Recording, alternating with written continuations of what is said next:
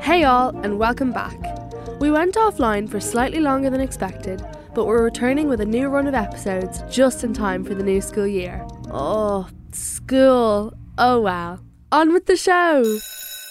I'm recording this on the sort of day that's begun to seem normal here in Ireland. It started crazy windy, then it rained, now the sun's shining. Keeping track of the weather day to day is increasingly difficult, and this was proven all summer long. What did you make of it? I think it was uh, very not raining. It was quite changeable. The last summer hasn't been great in Ireland. It was incredibly rainy and gloomy compared to every other country getting terrible heat waves. Like, I think more than ever, we're seeing the impacts of the climate crisis, obviously, and in the extreme temperatures, and including in Ireland as well, the flooding we're experiencing. And in other countries, it was a bit too hot, like global warming. It's been horrible. I know people in Italy whose neighbours' houses have set on fire and they've had to evacuate. I know people in Pakistan who've had much worse times. It's terrifying. I think that the majority of people here today would agree that it's terrifying. Last summer, for example, we saw the hottest summer ever in record. The summer before that was the hottest summer ever in record, and it's slowly and slowly becoming hotter and hotter every summer. I've never seen it this bad ever. It's getting out of hand, to be honest. In some countries, it was like 40 degrees when it really shouldn't have been at all. This summer, we saw major flooding in Slovenia, we saw fires in Canada and Spain, we're seeing flooding in many areas of the world, and we're seeing this slowly and slowly become more and more extreme. This extreme weather has become such a regular occurrence that our news can hardly keep up. Southern Europe is bracing for record temperatures in the coming days as a heat wave continues. We're told temperatures could hit 45 degrees Celsius in Spain in the coming days. People have died in wildfires in Hawaii. We are preparing for the hurricane. There's little sign of international aid arriving five days after catastrophic floods in the east of the country. The beginning of July marked the planet's hottest week in recorded history. The fact that we are seeing more and more of this record breaking event is not just a random event, it's part of a pattern, and we will see more of this event with, with climate change. And as a young person, it can feel really troubling. It actually makes me feel extremely anxious sometimes when I think about it. Like I think eco anxiety isn't covered enough as a topic. Like I think definitely in the younger generations, like it will be a more prominent topic to come because you feel like you can't do anything about it. Like you can go to protests and stuff, but like you're not in power like to make the big decisions that need to be done. I know Lucy's not on her own. We can all feel a little adrift when thinking about our weather and what it says about the climate crisis. So, today we thought we'd try and make some sense of it. We headed to the Botanic Gardens on another wet day a few weeks back to meet a person who knows a lot about the subject. So, my name is Noel Fitzpatrick. I work for Met Éireann.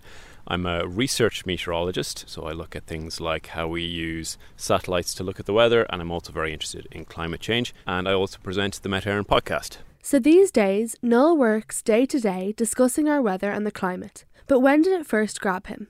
I was always a kid that was interested in the weather, particularly things like thunderstorms, anything a bit more exciting. I always loved I'd interested in like photography as well, so I'd always be like taking pictures of clouds or sunsets, things like that. And then in terms of like a moment, I remember sitting down the first time I watched the movie Twister and seeing these scientists having an incredibly exciting time studying the weather and thinking, wow, that's what I want to do.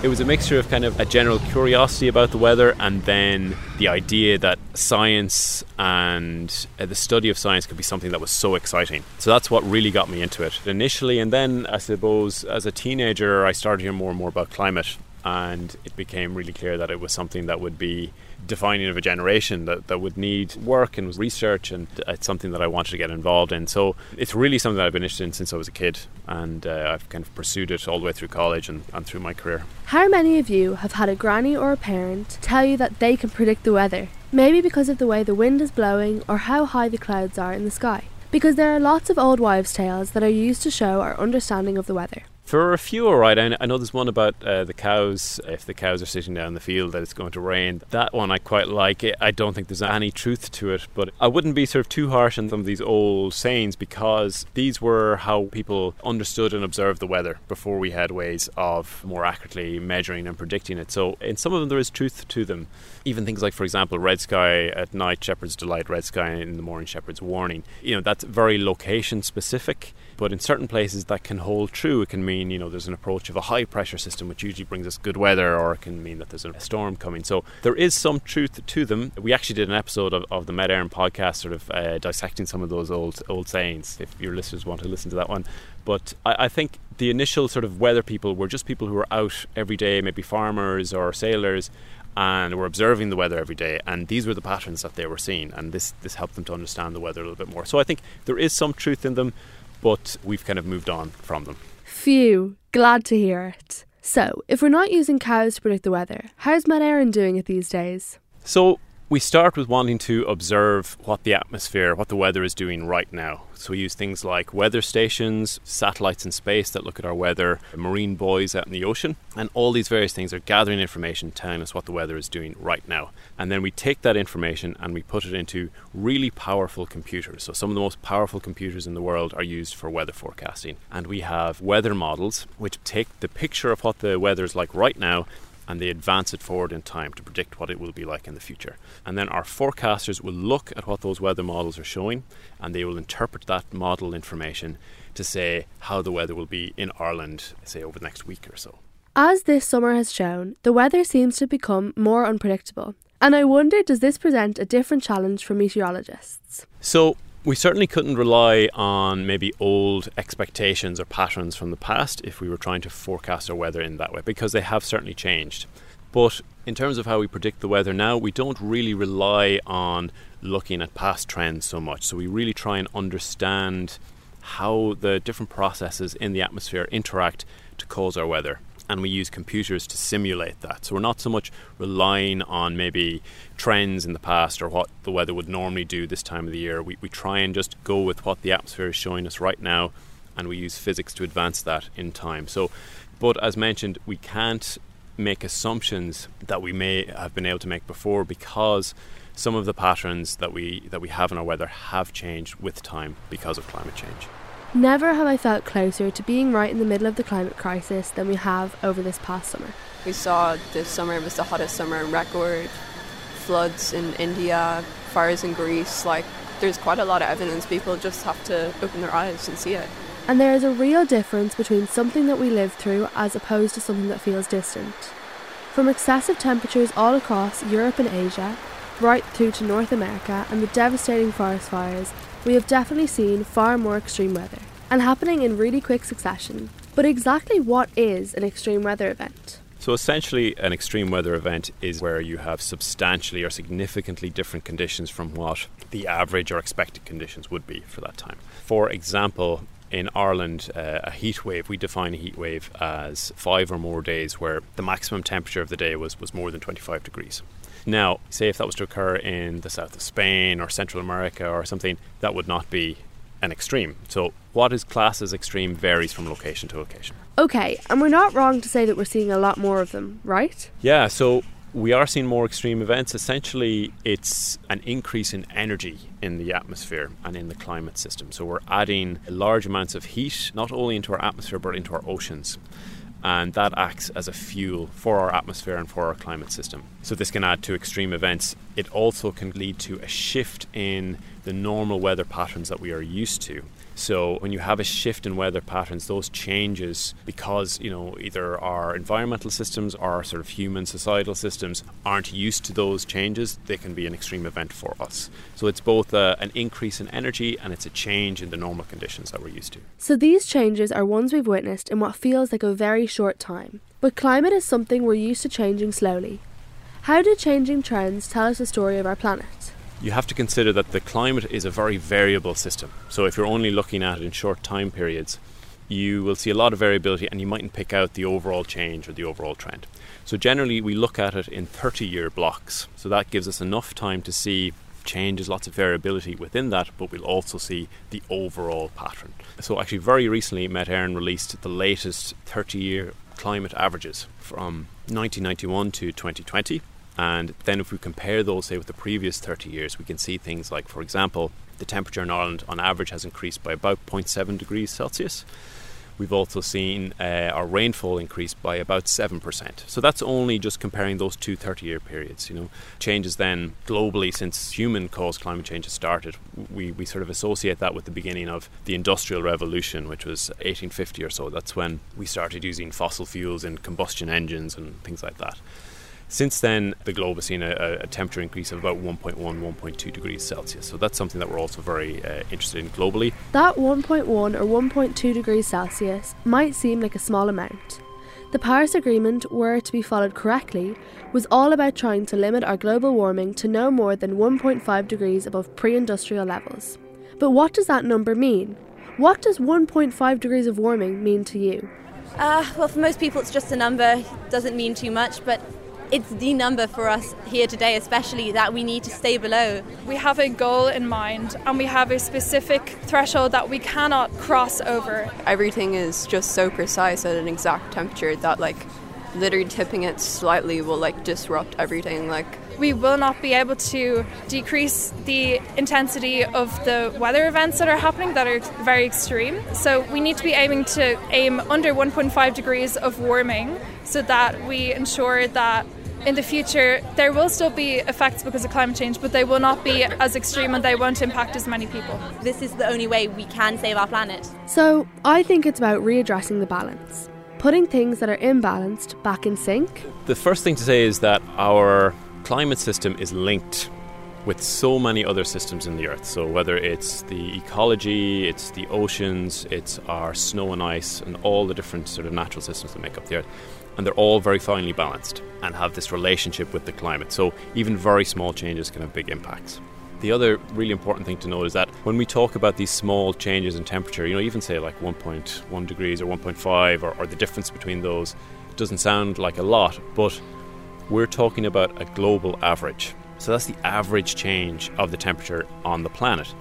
But there are parts of the Earth that are far more sensitive to climate change and their temperatures have already increased substantially. So there are parts of the Arctic that have increased by four or five degrees already, and they will continue to increase at a faster rate. So even a small fraction of a degree in average temperature of the Earth will lead to several degrees increase in the temperature of places that are very, very sensitive. Those places that are very sensitive are where people who are most affected live. MAPA, as you know, is a term to describe the most affected people and areas, oftentimes located in the global south.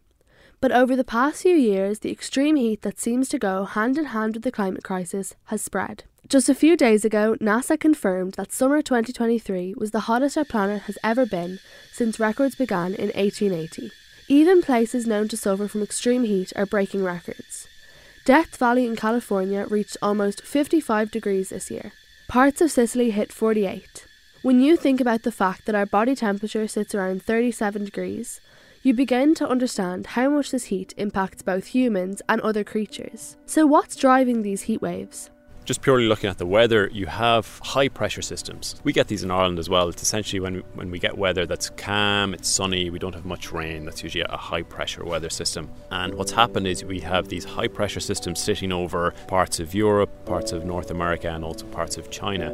And they're very, very stationary. They're not really moving. Basically, the sun is heating up these areas during the day, day in, day out, because there isn't much cloud the air isn't moving. It's a bit like putting the lid on, on the top of a pot. The heat is just building up, building up day after day. So you're getting very, very hot conditions there. That's what's happening on sort of a weather or a meteorological kind of side of things. In terms of the climate, then, these heatwave events are both becoming more extreme and more frequent because of climate change. For example, the heatwave that is taking place in China, if we had no human caused climate change, that would be an event that would occur on average about once every 250 years. Because of human caused climate change, it's now a one in five year event. So we've increased the frequency that these things can occur. And as I mentioned, we've also increased the intensity of them when they do occur. For example, the, the heat wave in Europe, if we didn't have human caused climate change, on average, the heat waves would be about 2.5 degrees Celsius cooler.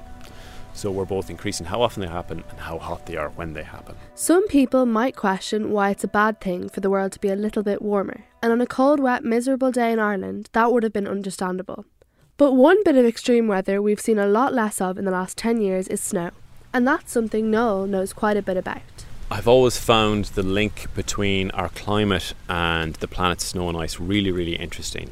Snow and ice plays a very important role uh, in terms of regulating the temperature of our planet. So, if you think about wearing a white t shirt on a hot day, you're going to be cooler than if you wear a black t shirt because you're not absorbing as much heat from the sun. And snow and ice kind of does the same thing for our planet. It's bright, it's very reflective, and reflects a lot of the energy and light coming in from the sun.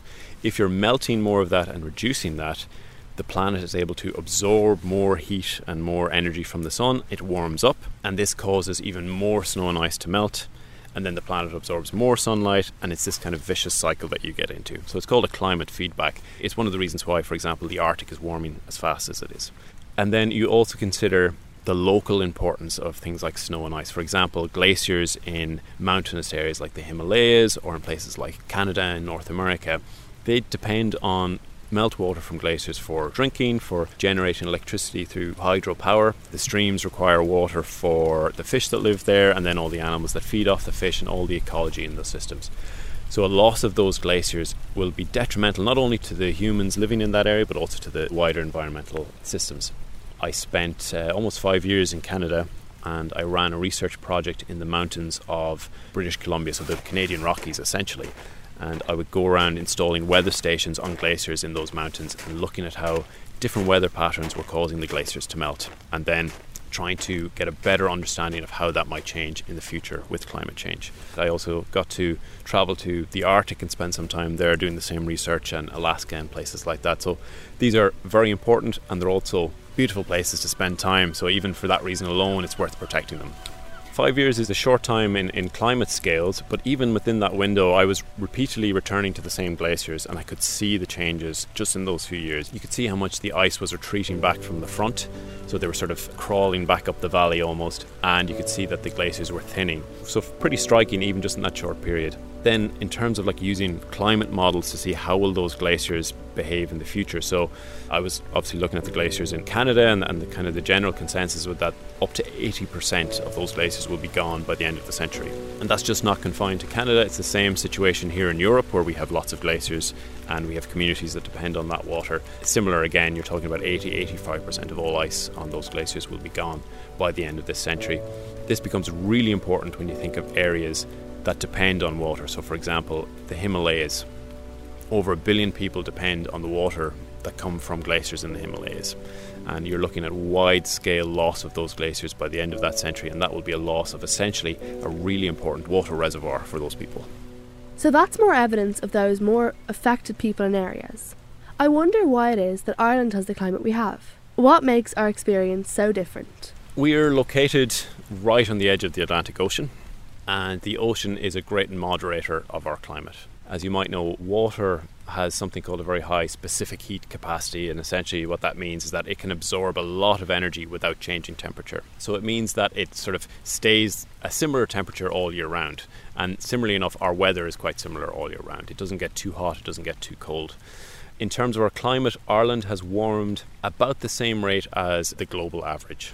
We're not isolated from the effects of climate change, but it means that we, we don't quite see the same extremes that countries that already have extreme weather, they are going to see sort of a magnification of those extremes. When extreme weather isn't affecting you or how you live your life, you can put it out of your mind. Don't look at social media about the climate, avoid the news, and just keep on going about your daily life, which I totally understand. But knowing that there are people in other parts of the world who are being affected right now makes me think hard about how lucky we've been so far. Well, we're really privileged, I guess, here that we're not really seeing the devastating effects yet, but in the few years to come, like, we will also get stuff as well. It's going to affect all of us. Climate change isn't something that's going to just affect certain people. Eventually, it will affect everyone. Like, we need to see this as an urgent situation. We need to all get organised. Young people, students, workers, we all need to fight back. I think everyone should care, especially if it doesn't directly affect you, because eventually those events are also going to impact where you live as well. I lived in Australia for a few years when I was younger, and in 2019 I went back to visit my friends, and I happened to be there during the bushfires. So that had a massive impact on me and my activism because I saw firsthand the effects of the climate crisis and that it was happening now. So I think that it really shows that climate change is happening now, and that we really have to do something about it this moment. And even if it's not affecting you right now, morally speaking, you have to think if you were in that situation, how awful that is. It's terrible, and with every news story that describes the disastrous impacts extreme weather events from human made climate change are happening across the globe, it feels even closer. But what impact are we likely to see in Ireland in the near future? The first thing to say is that on a very basic level, we will be impacted. As mentioned, Ireland is, is, in quite a moderate climate, but our climate is still going to change. We will see warmer weather conditions. Our rainfall patterns will change. We're going to see more sort of extreme wet events, and opposite to that, we're also going to have more dry drought events as well. And we're also going to see a reduction in the number of cold days in winter. And that might sound like a good thing, but there is a purpose to those cold days. You know, our, our, environmental systems, our ecology depend on you know frost days and things like that as part of their natural cycles. So that is important. So it, we won't be insulated from the physical effects. We also have sea level rise, which will affect everywhere with the coastline, and Ireland obviously has lots of coastline. We've already seen about 22 centimetres or so of sea level rise. Half of that is because water expands when it gets warm, and the other half is because of melting glaciers and ice sheets. We expect to see that increase by a minimum of up to about half a metre by the end of this century. And if the ice sheets melt quicker than we expect, that could be substantially more. So that will affect Ireland because, as I said, we have such an extensive coastline and we have communities on the coastline. That's kind of the physical effects. What we won't be insulated from either are the effects on communities all around the world, places where it is already difficult to live. So, places where maybe it's already too hot or too dry to grow food or too hot to work these places are going to become more and more inhospitable and people looking for a better life and looking for somewhere they can live are going to want to move to better places. You're going to see an increase in migration, an increase in potentially conflicts over water, and all these will be felt across the globe. You know, we won't be insulated from that. We will obviously Ireland will want to help people as best they can, but you're going to see increases in tension, increases in what we call sort of geopolitical issues related to climate change. And nowhere in the world will be insulated from that. And also, we don't want to see people in those communities suffering either. So, Ireland, we will feel the physical effects, but the biggest impact will be those sort of geopolitical, humanitarian impacts. Ireland has a history of being a kind and quite charitable country. This might seem changed in a small way in the past few years, with people on the internet seeming far more divided than people in neighbourhoods like the one I live in but when things come closer to home, they get real. All of this feels really urgent, and that's because it is. The news can be overwhelming, but it's also fuel to start us acting and acting fast. I guess it's important initially to be honest about the situation. You know, often the news that you hear related to climate is, is, is not great, it's not good news, and, and it's important to recognise that we are in a challenging situation and that we need to face it head on. It's also important to understand that we can make a difference, that we can meaningfully impact how our planet will look by the end of this century. There are changes that we can make now that will reduce the impact of climate change. It's a bit like if you were to come home and you saw that a fire had started in your house, you're not just going to say, okay, that's it, the house is done for, I'm just going to leave it. You're going to put the fire out and you're going to minimize the damage as much as possible. It's the same for our planet. It's not something that we want to give up on. There is room and capacity to, to reduce how much climate change will impact us. We have the time to try and minimize how much of an impact it will have by the end of this century. It's definitely something that we can work on. If you look at previous examples of where humanity has come together to find solutions. You know, we're very resilient. For example, with the hole in the ozone layer, we recognized that that was a problem and we brought in laws to reduce the chemicals that cause ozone depletion and we're seeing that the ozone layer is starting to recover. That's very, very positive. That was an international collaboration. We have been slower to act on climate change because of the fact that our economy is so based on fossil fuels, but we do have the capacity. We already have the knowledge the technology and the resources that we need to minimize the impacts of climate change. And that gives me hope. And it's just a matter of finding the will to implement those so that we know we'll have a better planet for our kids and future generations and a better planet for all the different life that we share the earth with. We're so grateful to the young people we spoke to at last Friday's climate strikes and those at Eat the Streets. And of course, Dr. Noel Fitzpatrick for his time trying to explain our weather, the climate, and how the two are related. Head to met.ie to find out more about the weather. And don't forget to follow Noel's own podcast, the Met Éireann podcast, to hear more stories from Noel and a host of really interesting guests. I hope this was helpful. I know I've learned lots from today, and I hope it was useful for you guys too. Knowledge is power, and the more we know about the changes coming down the track, the better we can prepare for them.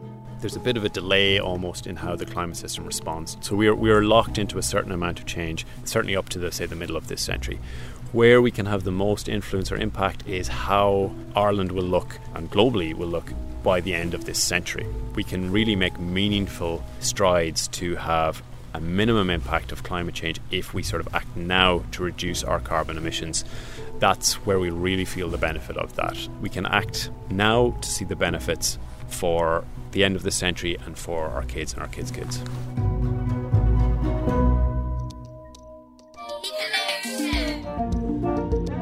Oh no, hold up. I wondered did Noel ever actually get to chase a storm like he talked about when he was a kid? Did you get to see a twister? I did, yes. I am one of those people who, when they're uh, taking their holidays from the weather, goes and chases weather. So I've twice gone to the US to do some storm chasing with trained meteorologists, I should add generally the, the storms in the US, things like tornadoes and these big thunderstorms, they occur at the end of the spring. And it's sort of the central US states, places like Kansas, Oklahoma, places like that, get these massive big storms and they have the potential to generate tornadoes. Generally consists of you're, you're really carefully and closely watching the weather forecasts, you're trying to accurately predict where these storms are going to pop off, and you're trying to find yourself in the right place at the right time. I've seen some unbelievable storms, incredible storms. They have amazing lightning. It's almost like being at a disco. There's so many flashing lights going on, and uh, I've seen a couple of tornadoes as well. We keep a safe distance, obviously. We're interested in seeing uh, the storms. We're not interested in being in them. There's no place like home. There's no place like home. There's no place like home. These ruby slippers don't seem to work. Oh well. See you next time. Ecolution is produced by Nikki Coughlin for RTÉ and it's presented by me, Evie Kenny.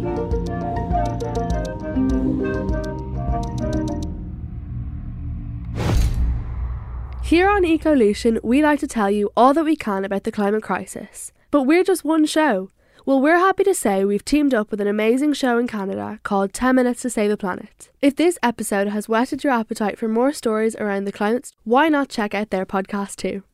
Hey, I'm Johanna Wagstaff. And hi there, I'm Rohith Joseph. And we're asking for 10 minutes of your day to go through the 10 things that the UN recommends we can all do when it comes to climate change. Please don't leave. No. And also, the things aren't new. We are just wired to not do them. We promise you to help you figure out your brains, and you and your people can make better choices to combat climate change. 10 Minutes to Save the Planet is available now on CBC Listen and everywhere you get your podcasts.